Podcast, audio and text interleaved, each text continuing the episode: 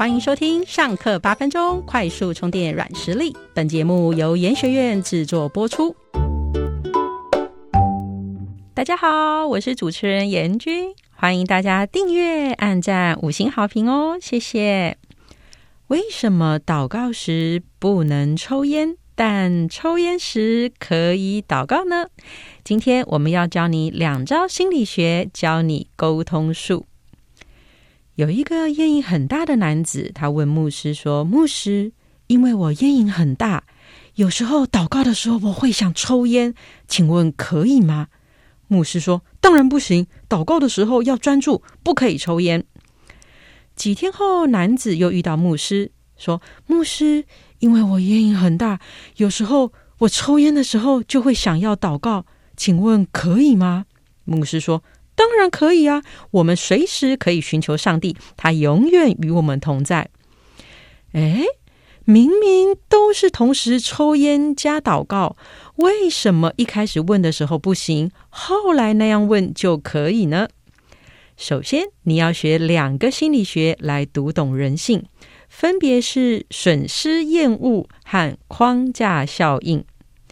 著名心理学家，也是诺贝尔经济学奖得主丹尼尔·康纳曼和阿莫斯，他们两个人研究发现，人们对于失去所带来的痛苦感受，远大于获得所带来的快乐感受。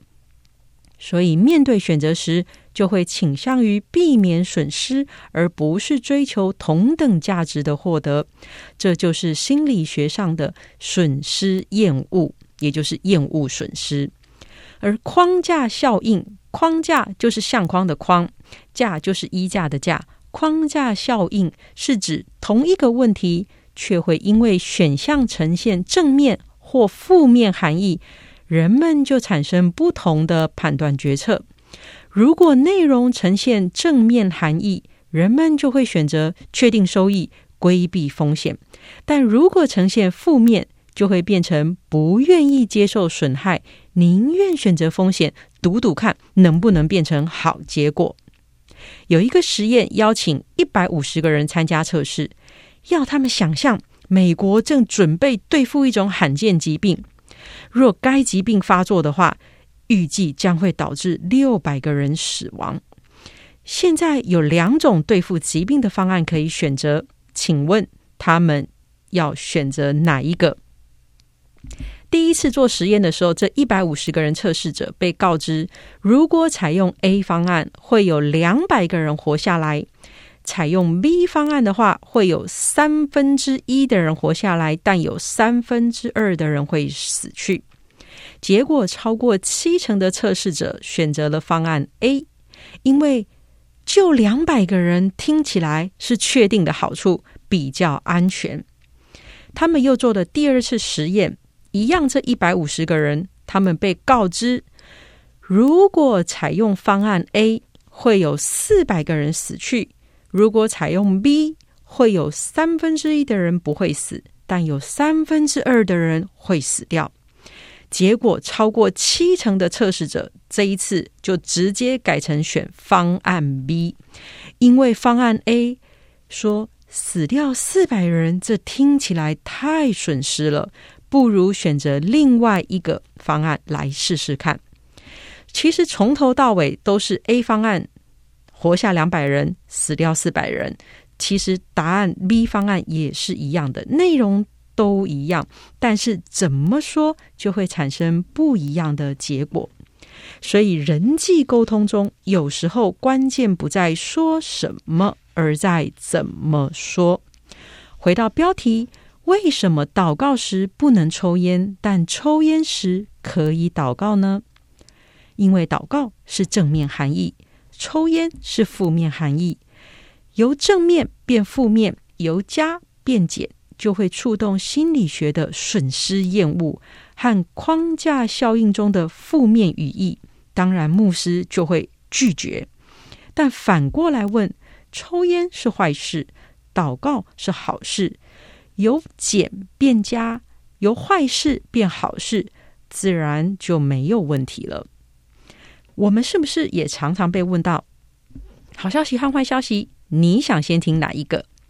这个问题的答案其实也是运用了上面我们所说的两个心理学。芝加哥大学的行为科学教授理查·塞勒就因此提出了四个原则。第一个原则是多个好消息要分开说，开心两次的程度会大于加起来的一次性快乐。这也是为什么圣诞树下总有堆满各种礼物，等着一个一个慢慢拆，把好消息一层一层的堆上去，像盖大楼一样，创造有高度的惊喜。我自己把这种原则取名叫做“好好分开”，就是把好消息一个一个分开说。第二个原则呢，是多个坏消息要一起说。同样的道理，一次加起来的痛苦程度会小于分开两次的痛苦，因此要将坏消息打包一起说，一次引爆，一起面对。我称为一起使坏，就所有的坏消息就一次来吧。第三个原则是，如果是一个大的好消息和小的坏消息，也要一起说。两个消息要一起说，因为这样可以让大的好消息冲淡坏消息带来的负面效应，留下确定的收益。我戏称为芝麻汤圆，因为汤圆外白内黑，显性白，隐性黑。最后一个是大坏消息加小好的消息要分开说，先公布坏消息，再公布好消息。两种消息分开公布，而且先坏后好，这样好消息带来的快乐不至于全部被坏消息淹没，还能发挥它的效益。这个我取名叫做“黑白分明”，也就是不要让白被染黑了，要保持黑是黑，白是白。所以学完了损失厌恶框架效应、好坏消息四原则。你会运用了吗？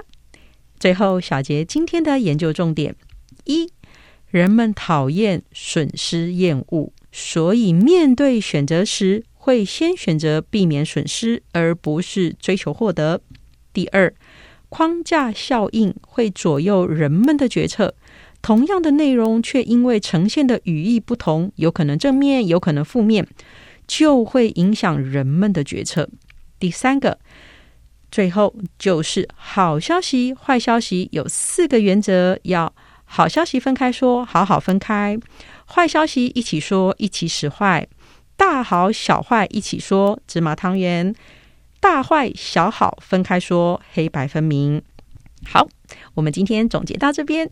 如果你想学习更多的软实力，欢迎可以点击我们的官网，就可以看到全篇的文章哦。我们下次见。